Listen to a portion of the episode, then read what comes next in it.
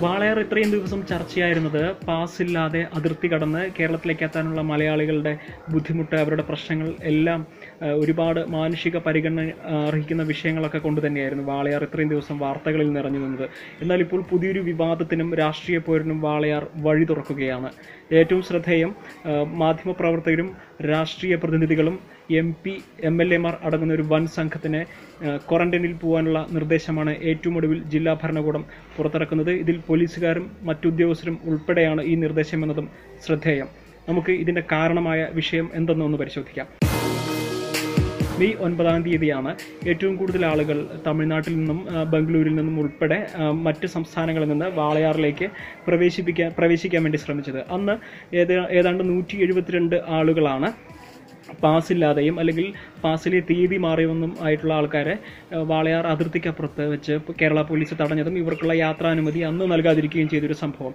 അന്ന് ഈ- ഇവരുടെ കൂട്ടത്തിൽ പലരും പ്രതിഷേധിക്കുന്നുണ്ടായിരുന്നു പലരും അവിടെ കൂട്ടം കൂടിയിരിക്കുന്നുണ്ടായിരുന്നു വെയിലാണ് ചിലർ മറ്റു ഭാഗങ്ങളിൽ സംഘടിച്ചിരിക്കുന്നുണ്ടായിരുന്നു. എന്നാൽ ഒരു സംഘടിതമായ ഒരു പ്രതിഷേധത്തിന്റെയോ അല്ലെങ്കിൽ ഒരു ബഹളത്തിന്റെ രൂപത്തിലേക്ക് ഈ ഒരു ആൾക്കൂട്ടം പോയില്ല. പലരും ഈ കോവിഡ് മാനദണ്ഡങ്ങൾ പാലിച്ചുകൊണ്ട് സാമൂഹ്യ അകലം പാലിച്ചിരിക്കുന്ന ആൾക്കാരുണ്ടായിരുന്നു. എന്നാൽ അത് തെറ്റിച്ചിട്ടിരിക്കുന്ന ചില ഗ്രൂപ്പുകളെയും നമ്മൾ അന്ന് തന്നെ സംഘങ്ങളെയൊക്കെ ഉൾപ്പെടുത്തി നമ്മൾ അന്ന് തന്നെ വാർത്തകളും ദൃശ്യങ്ങളും എല്ലാം ഇത് ഉൾക്കൊള്ളിച്ചിട്ടുള്ളതാണ്.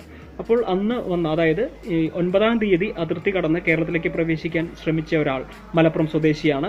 അദ്ദേഹത്തിന് കഴിഞ്ഞ ദിവസം പന്ത്രണ്ടാം തീയതിയാണ് കോവിഡ് ബാധ സ്ഥിരീകരിക്കുന്നത്. ഇദ്ദേഹം അവിടെ ഈ ആൾക്കാരുടെ ഇടയിൽ നിന്ന് കനത്ത വെയിലായിരുന്നു തലകറങ്ങി വീഴുകയും പിന്നീട് ആരോഗ്യ പ്രവർത്തകർ അദ്ദേഹത്തെ ആശുപത്രിയിലേക്ക് മാറ്റുകയും ചെയ്തു എന്നാണ് ഇതിന്റെ മറുവശം. ഇദ്ദേഹത്തിനോടൊപ്പം തന്നെ നിരവധി ആളുകൾ അവിടെ പ്രാഥമികമായി സമ്പർക്കത്തിലേർപ്പെട്ടിരുന്നു ഈ വ്യക്തി വന്നതിന്റെ കൂടെ മറ്റു പല ആളുകളുണ്ടായിരുന്നു. ഈ പ്രശ്നം ഇത്രയും രൂക്ഷമായ അവസ്ഥയിലാണ്. അതായത് ഈ ആളുകൾ അവിടെ വെയിലത്ത് കുടുങ്ങി കിടക്കുന്നു. അവർക്ക് കുടിക്കാൻ വെള്ളമോ മറ്റു അടിസ്ഥാന സൗകര്യങ്ങളോ ഒന്നുമില്ല. ആദ്യം Palakkad M P V K Sreekandan സ്ഥലത്തെത്തുകയാണ്. ഉച്ചയ്ക്ക് ഒരു ഒരു മണി അടുപ്പിച്ചാണ് അദ്ദേഹം വരുന്നത്. അവർക്ക് വേണ്ട ലഘുഭക്ഷണവും വെള്ളവും അദ്ദേഹം വിതരണം ചെയ്ത് ഏതാണ്ട് അരമണിക്കൂർ അവരുടെ പ്രശ്നങ്ങൾ കേട്ട ശേഷം അവിടെ നിന്ന് തിരിക്കുന്നു. വൈകിട്ട് അഞ്ച് മണിയോടെയാണ് Alathur M P Ramya Haridas T N Prathapan M P ഒപ്പം Anil Akkara M L A Shafi Parambil M L A.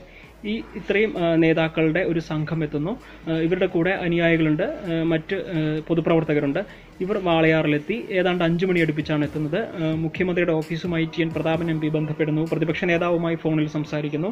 അതിനോടൊപ്പം തന്നെ ഈ പല ഭാഗങ്ങളിലായി ചിതറിയിരിക്കുന്ന ഈ നൂറ്റി എഴുപത്തിരണ്ട് പേരോളം വരുന്ന ഈ ഒരു ജനക്കൂട്ടത്തിനോട് വിവരങ്ങൾ ആരായുന്നുണ്ട്.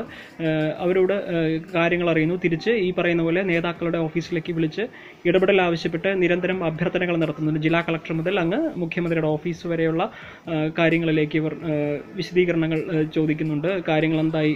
ഏതുവരെ എത്തി ഇവരെ അകത്തേക്ക് പ്രവേശിപ്പിക്കാനുള്ള നടപടികൾ തുടങ്ങിയ വിവരങ്ങളാണ് ഇവരെടുത്തുകൊണ്ടിരുന്നത്.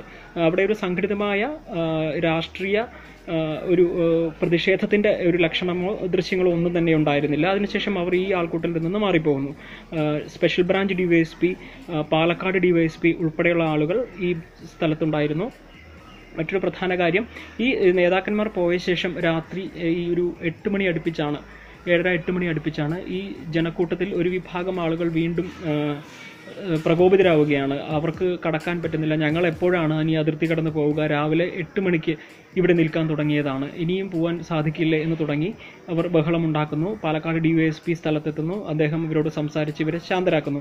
അപ്പോഴൊന്നും രാഷ്ട്രീയ പ്രവർത്തകർ അവിടെയില്ല. അത് നമ്മൾ വീണ്ടും ശ്രദ്ധിച്ചു കാണണം. ഏത് രാഷ്ട്രീയ പാർട്ടിക്കാരോ സ്ഥലത്തില്ല. പിന്നീട് ഇവരെ ശാന്തരാക്കി തിരിച്ചു പോകുന്നു. രാത്രി പതിനൊന്ന് മണി അടുപ്പിച്ചാണ് ഈ നൂറ്റി എഴുപത്തിരണ്ട് പേർക്കും താൽക്കാലികമായ ഒരു സംവിധാനം ഏർപ്പെടുത്തുന്നത്. തൊട്ടടുത്ത ദിവസം ഇതേപോലെ ഒരു സംഘം വരുന്നു. അതായത് ഒരു അൻപത് പേരോളം വരുന്നു. അവരെ പക്ഷേ കേരളത്തിന്റെ അതിർത്തിക്ക് അപ്പുറത്ത് വെച്ച് തന്നെ പോലീസ് തടയുകയാണ് ഉണ്ടായത്. കാരണം വാളയാർ ഉൾപ്പെടെയുള്ള പ്രദേശം കരുതൽ മേഖലയായി അന്ന് പ്രഖ്യാപിച്ചിരിക്കുന്ന ദിവസമാണ്. അതിനാൽ ആർക്കും സംഘം ചേരാനോ സംഘടിക്കാനോ അങ്ങോട്ട് പ്രവേശിക്കാനോ സാധിക്കില്ല. പാസ്സുള്ളവർ മാത്രം അതിർത്തി വന്ന് രേഖകൾ കാണിച്ച ശേഷം കടന്നു പോകാം. അപ്പോൾ അതിനാൽ അന്നൊരു അൻപതോളം പേരാണ് അതിർത്തിക്ക് അപ്പുറത്ത് ഇതേപോലെ തലേ ദിവസത്തെ അതേ പ്രശ്നമായി എത്തിയത്. അവരെ അന്ന് രാത്രിയോടെ സർക്കാർ കോടതിയിൽ അറിയിച്ചത് പ്രകാരം ഞായറാഴ്ച രാത്രി ഇവരെല്ലാവരെയും അതിർത്തി കടത്തിവിടുന്ന ഒരു സംഭവമായിരുന്നു. എന്നാൽ ഇത് രാഷ്ട്രീയമായ ഒരു മുതലെടുപ്പിലേക്ക് എത്തുന്നത് പിന്നീടുള്ള പിന്നീടുള്ള ദിവസങ്ങളിലാണ്. സ്വാഭാവികമായും ഈ രാഷ്ട്രീയ പ്രവർത്തകർ അവിടെ എത്തി. എന്തുകൊണ്ട് ഇവരെ സംഘടിപ്പിച്ചു അല്ലെങ്കിൽ സംഘടിതമായി മുദ്രാവാക്യം വിളി ഉൾപ്പെടെയുള്ള കാര്യങ്ങളിലേക്ക് എത്തി എന്നൊക്കെ പല പല സൈബർ ഇടങ്ങളിലും ചർച്ചയാവുന്നുണ്ട് പ്രകോപനപരമായി സംസാരിച്ചു രാഷ്ട്രീയ നേതാക്കളെത്തി സംസാരിച്ചു. എന്നാൽ അങ്ങനെയൊരു ദൃശ്യങ്ങളോ അങ്ങനെയൊരു സംഭവ ആ പ്രദേശത്തെങ്ങും തന്നെ ഉണ്ടായിരുന്നില്ല. പിന്നീടാണ് ഇത് രാഷ്ട്രീയ മുതലെടുപ്പിലേക്ക് മാറിയത്. ഇതിന്റെ ഏറ്റവും ഒടുവിലത്തെ ഉദാഹരണമായി കോൺഗ്രസ് പാളയം അല്ലെങ്കിൽ യു ഡി എഫ് ഒന്നടങ്കം ചൂണ്ടിക്കാട്ടുന്നത് ഈ സർക്കാർ ക്വാറന്റൈനിൽ നിർദ്ദേശിക്കുന്ന സമയം വന്നത് ഇന്നിപ്പോൾ ഉച്ചയോടടുപ്പിച്ചാണ് പതിനൊന്ന് മണിക്ക് ശേഷമാണ് ഡി എം ഒ ഇത്തരമൊരു നിലപാടിലേക്ക് എത്തുന്നത്. ജില്ലാ മെഡിക്കൽ ബോർഡ് ജില്ലാ മെഡിക്കൽ ഓഫീസറുടെ നേതൃത്വത്തിൽ ഒരു മെഡിക്കൽ ബോർഡ് യോഗം ചേർന്ന് ജില്ലാ കളക്ടർ ഉൾപ്പെടെയുള്ള ആൾക്കാരുടെ തീരുമാന പ്രകാ- പ്രകാരമാണ് മാധ്യമപ്രവർത്തകർ പൊതുപ്രവർത്തകർ ഉൾപ്പെടെയുള്ള വൻ സംഘത്തെ മുന്നൂറിലേറെ ആളുകൾ വരും. ഇവർ ഈ പറയുന്ന റിസ്കി ആയിട്ടുള്ള പ്രാഥമിക പട്ടികയിലല്ല എന്നാലും ഹൈ റിസ്ക് അല്ല എങ്കിലും അവർ നിരീക്ഷണത്തിൽ പോകണം എന്നുള്ളൊരു നിർദ്ദേശം മുന്നോട്ട് വയ്ക്കുന്നത്. ഇതിന് പ്രധാനമായും അവർ ചൂണ്ടിക്കാണിക്കുന്നത് കഴിഞ്ഞ ദിവസം തന്നെ ഇത് സംബന്ധിച്ച് സി പി എമ്മിന്റെ ഭാഗത്തു നിന്ന് നിരന്തര ആവശ്യങ്ങൾ വരുന്നു. സൈബർ ലോകത്ത് സൈബറിടങ്ങളിൽ വ്യാപകമായ പ്രചരണം. കോൺഗ്രസ് ഇതിനകത്ത് രാഷ്ട്രീയ മുതലെടുപ്പ് നടത്തി എന്നുള്ള പ്രചരണം വൻതോതിൽ സി പി എമ്മും മറ്റ് ഇടത് പാർട്ടികളും നടത്തുന്നു.